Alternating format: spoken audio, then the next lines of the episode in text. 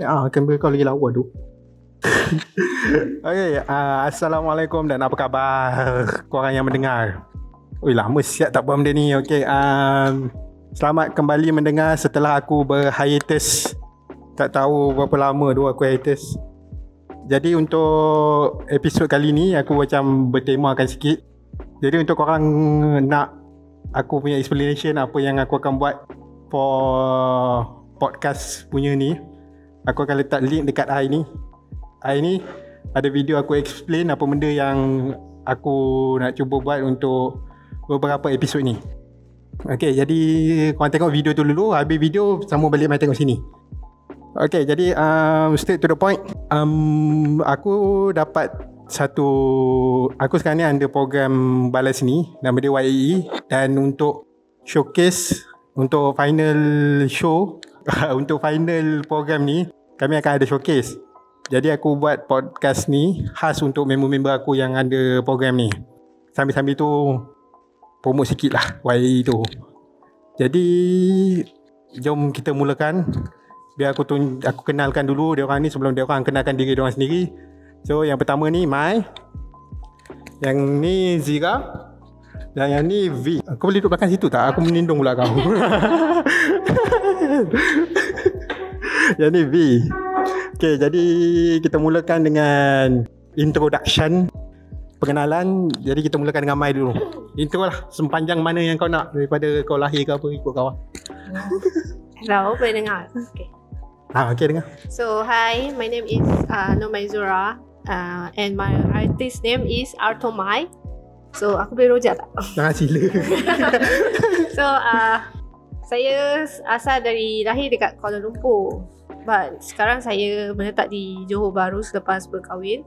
And then, untuk buat masa sekarang, saya buat lukisan clay iaitu atas canvas. Saya buat untuk minimalis punya uh, vibes, uh, estetik macam tu untuk rumah, decoration for your space.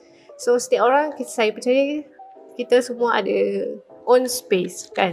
So setiap orang ada ruang yang tersendiri untuk dihiasi for decoration and my art is uh, for decoration for uh, empty wall macam dekat rumah korang tu ada bilik kosong, ada wall kosong, boleh hias-hias kat situ. And then office ataupun dekat tempat sebelah meja, atas meja, uh, itu di itu art saya lah untuk mencapai korang punya decoration rumah. And also saya dalam bidang art ni dah lama juga. Dalam uh, untuk serius 2 tahun. Tapi kalau untuk sebenarnya dah lama dalam saya sejak umur 5 tahun saya memang dah buat art.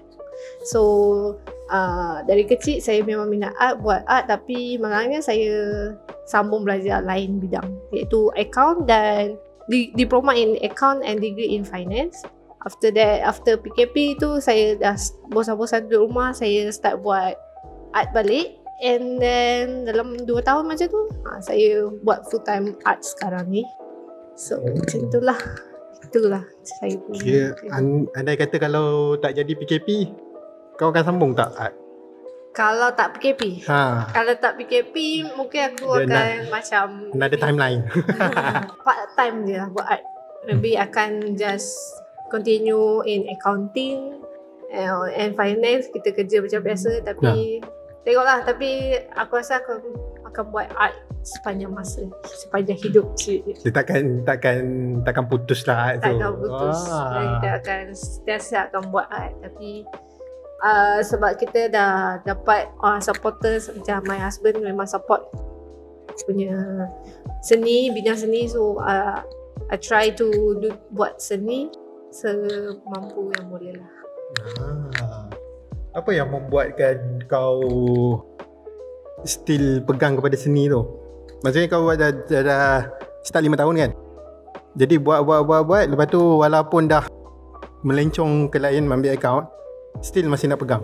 betul memang memang itu namanya passion kan Betul?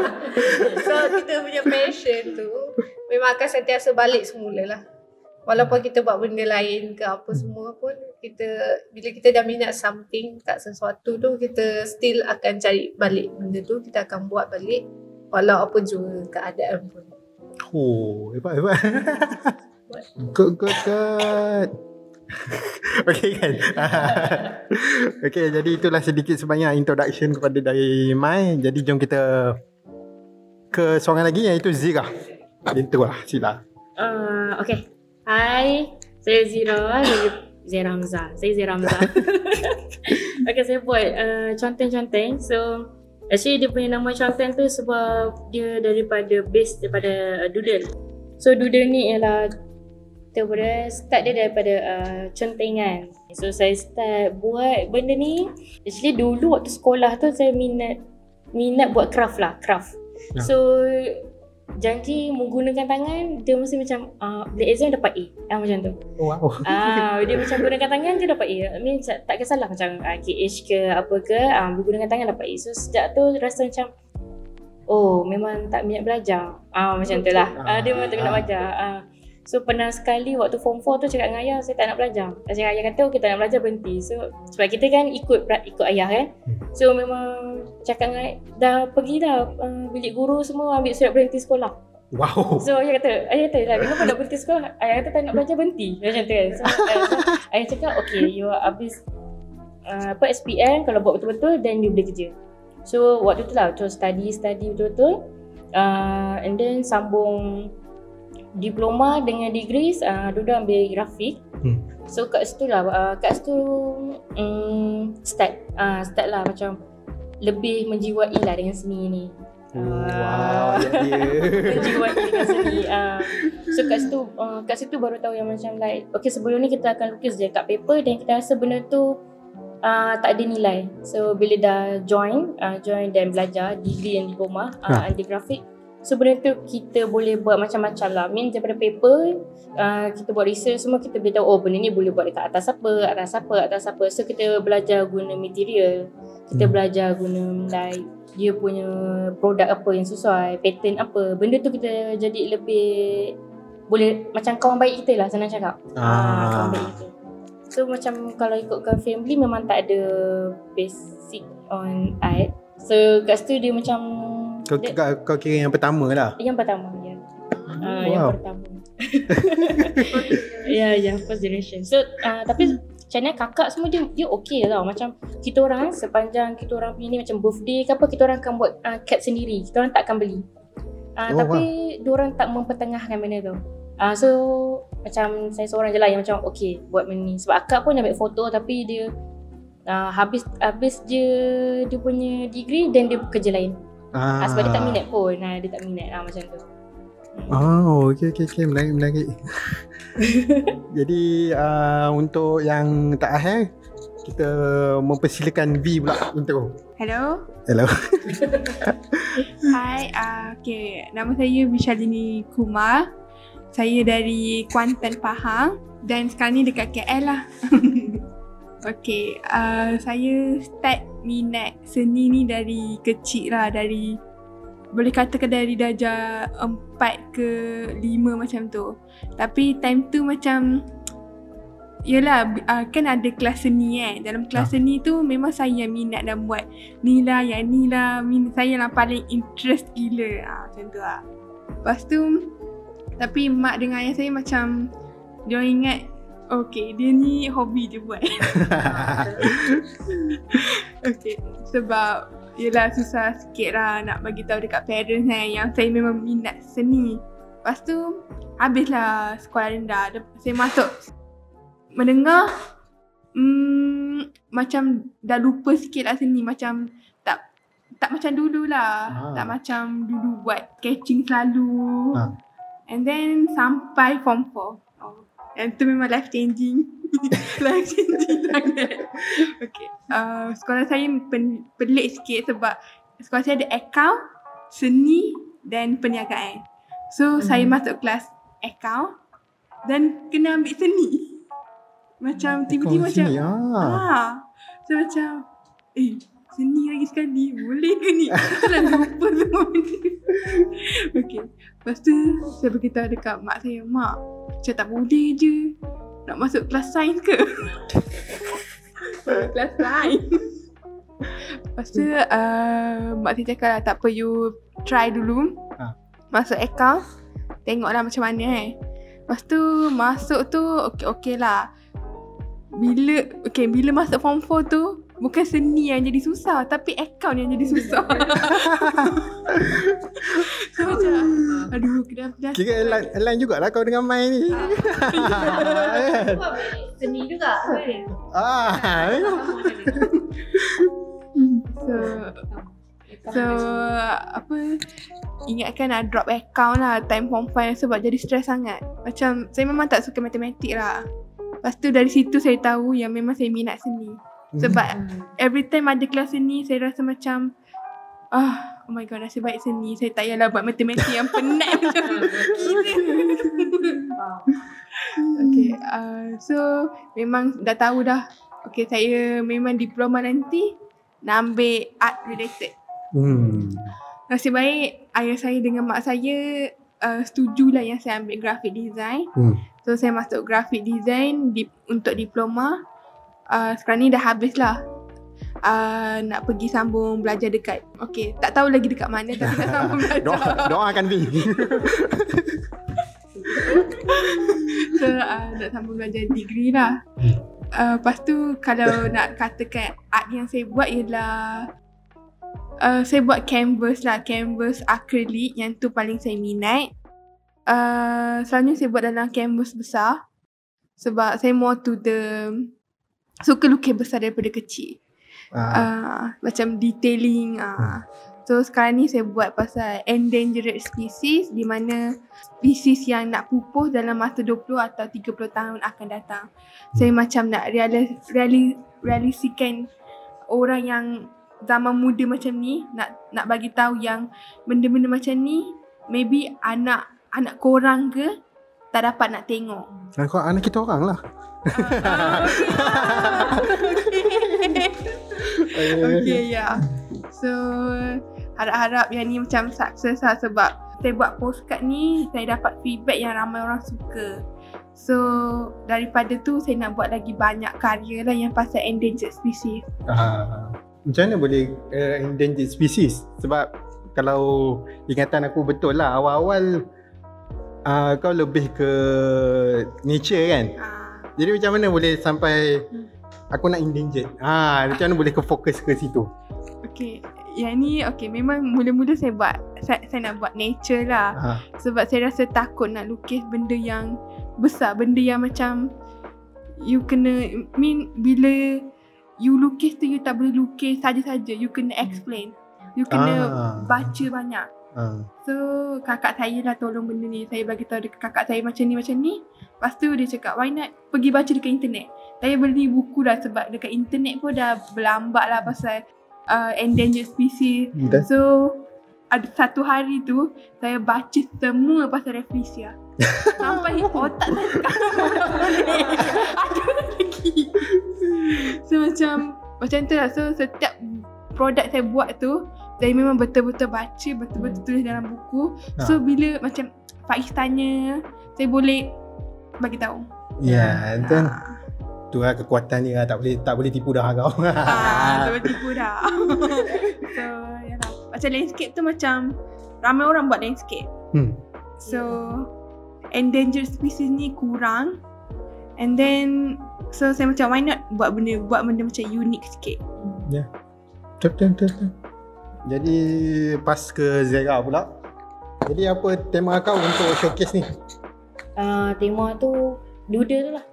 Doodle. Tema tu doodle. Ha, tema tu doodle. Tapi dia banyak kepada Z-tangle. Rectangle tu apa? Z-tangle tu ialah pattern kepada doodle tu. Ah, Rectangle. Z. Tapi kat, Z-tangle. tengok design kau semua. Ah.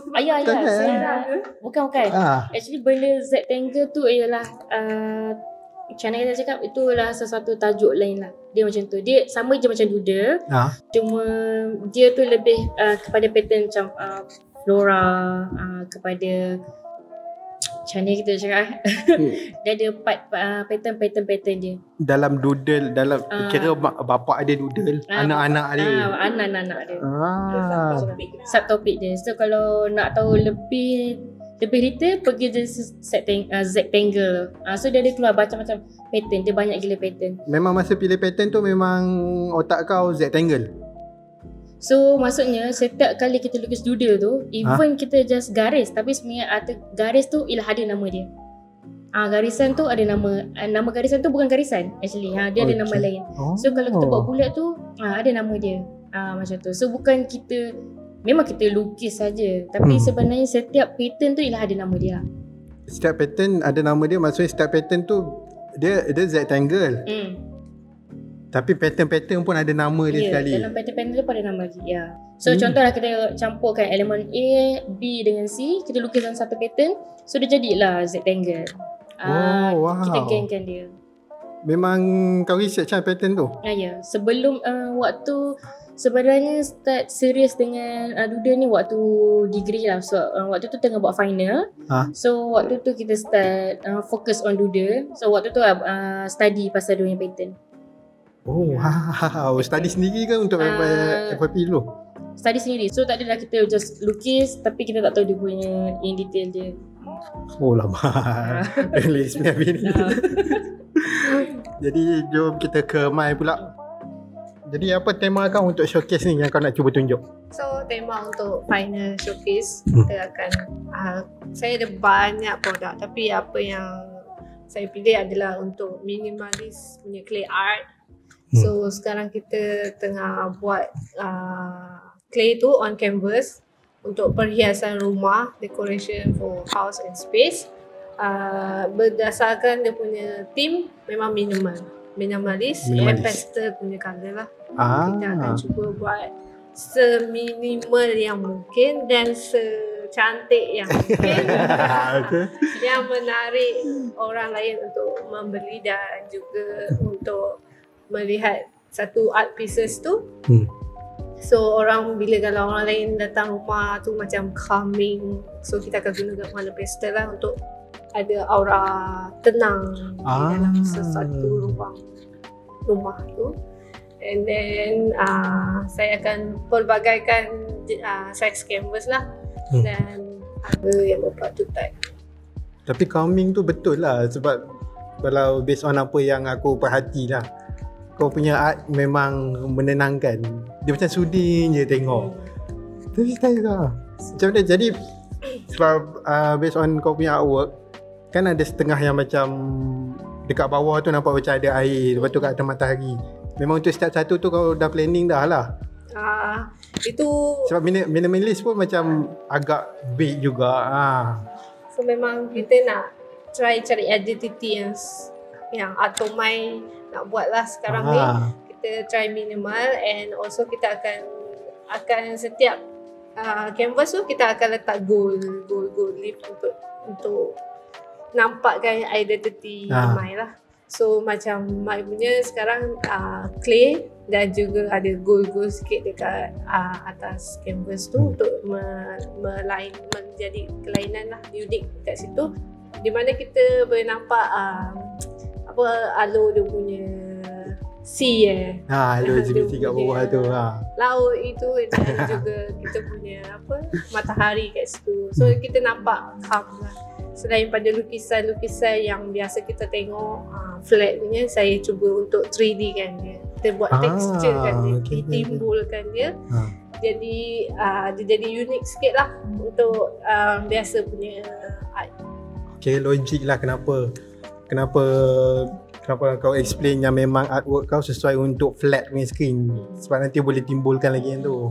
Tapi okay lah matching. Aku suka yang apa sebab cara kau colour memang sesuai dengan personality kau lah.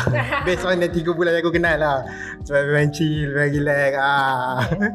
Jadi for the next topic Hmm, kau rasa tak uh, sebab one one of the main goal masuk program balai seni ni ialah untuk mendapatkan mindset seorang entrepreneur, seorang usahawan seni.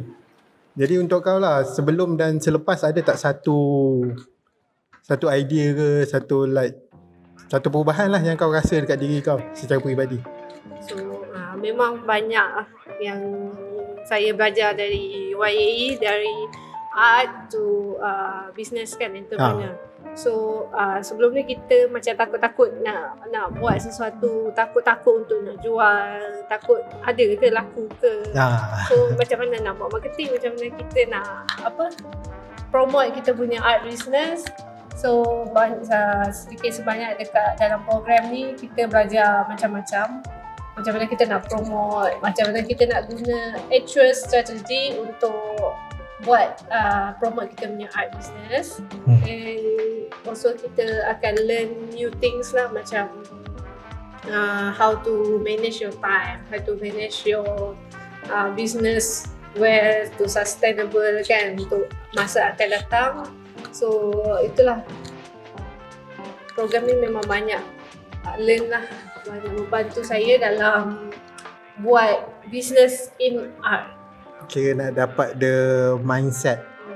Mindset dan perancangan yang sesuai lah. Mindset kita sebelum ni mindset kita macam suka-suka je. Kita main buat je Ah. kita macam ah betul ke ada ke orang nak beli Ah. suka ke orang ni macam mana lepas tu macam mana nak kita nak actual kita nak bahagikan masa semua tu.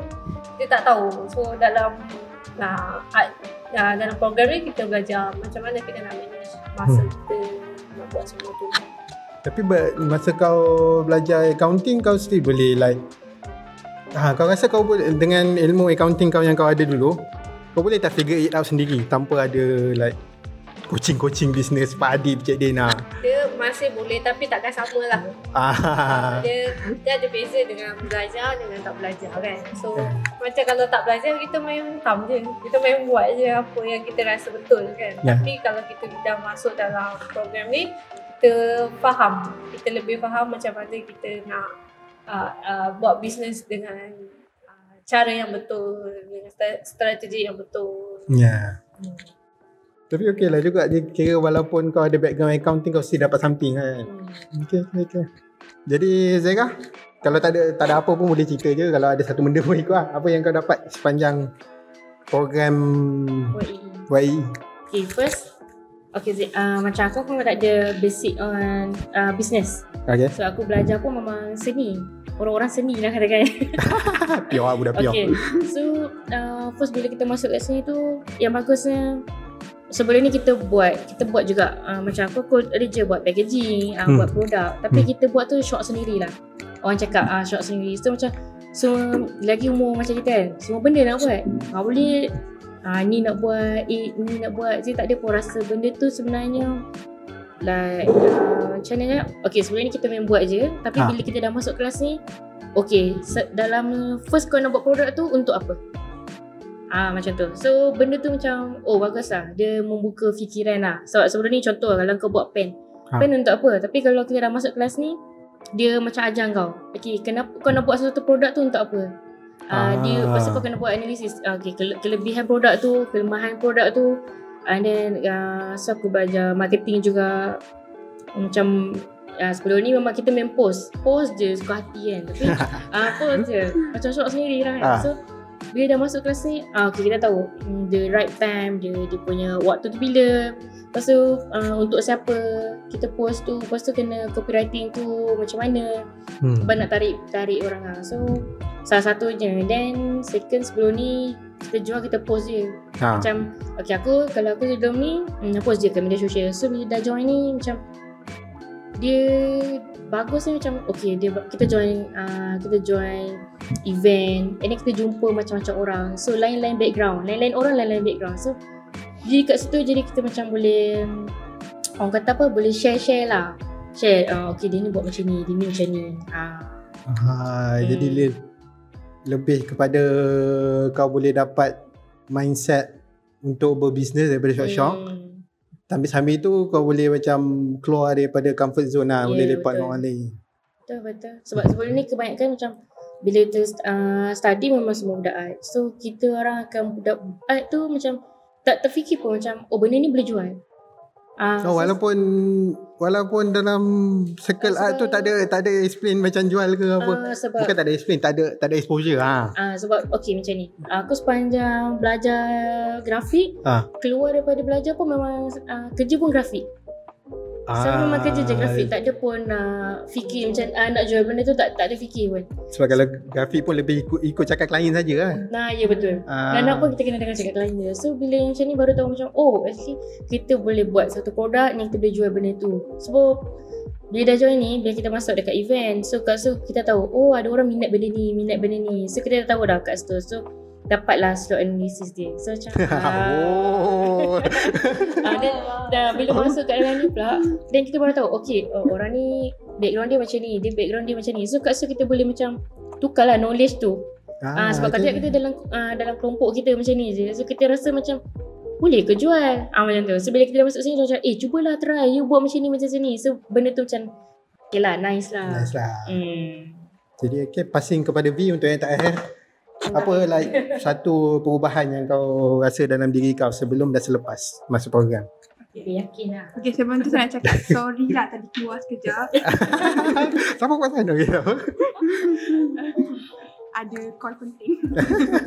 okay, uh, sebelum saya masuk program ni, um, okay, sebab saya umur 21, tak ada pengalaman apa-apa.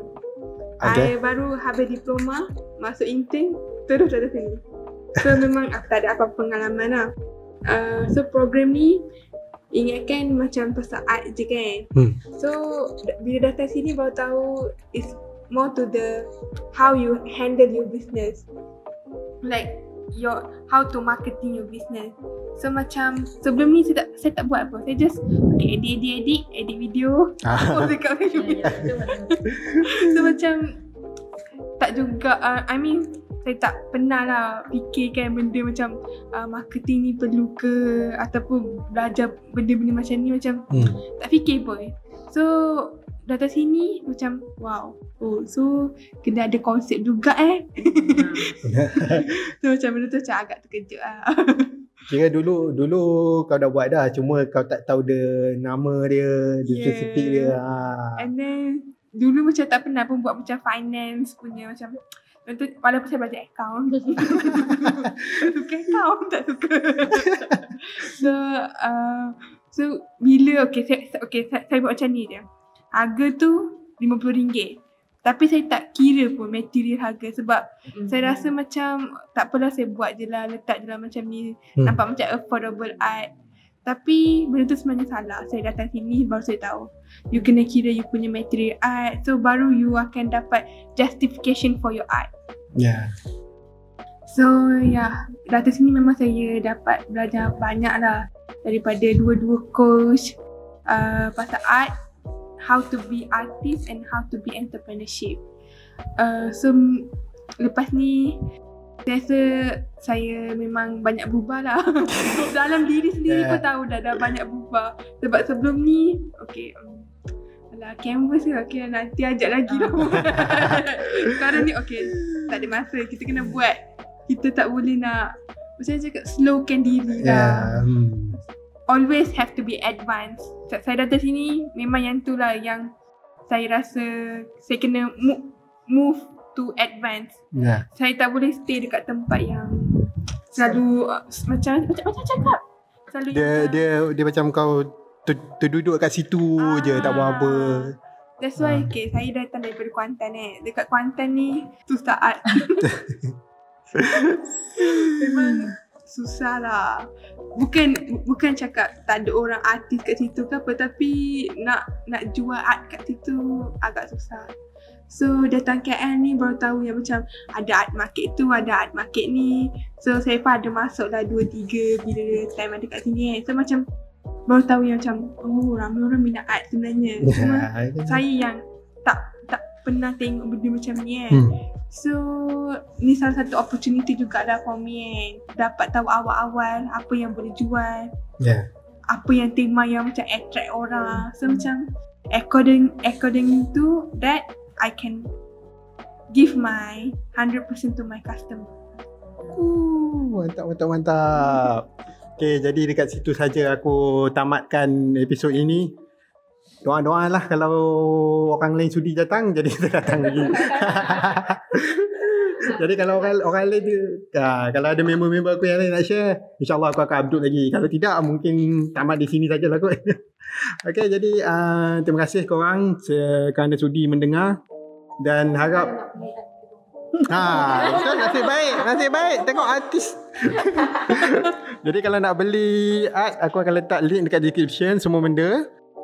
Ka Mai ada apa? aku lupa. Shopee dan juga uh, Instagram kita just direct to DM commission.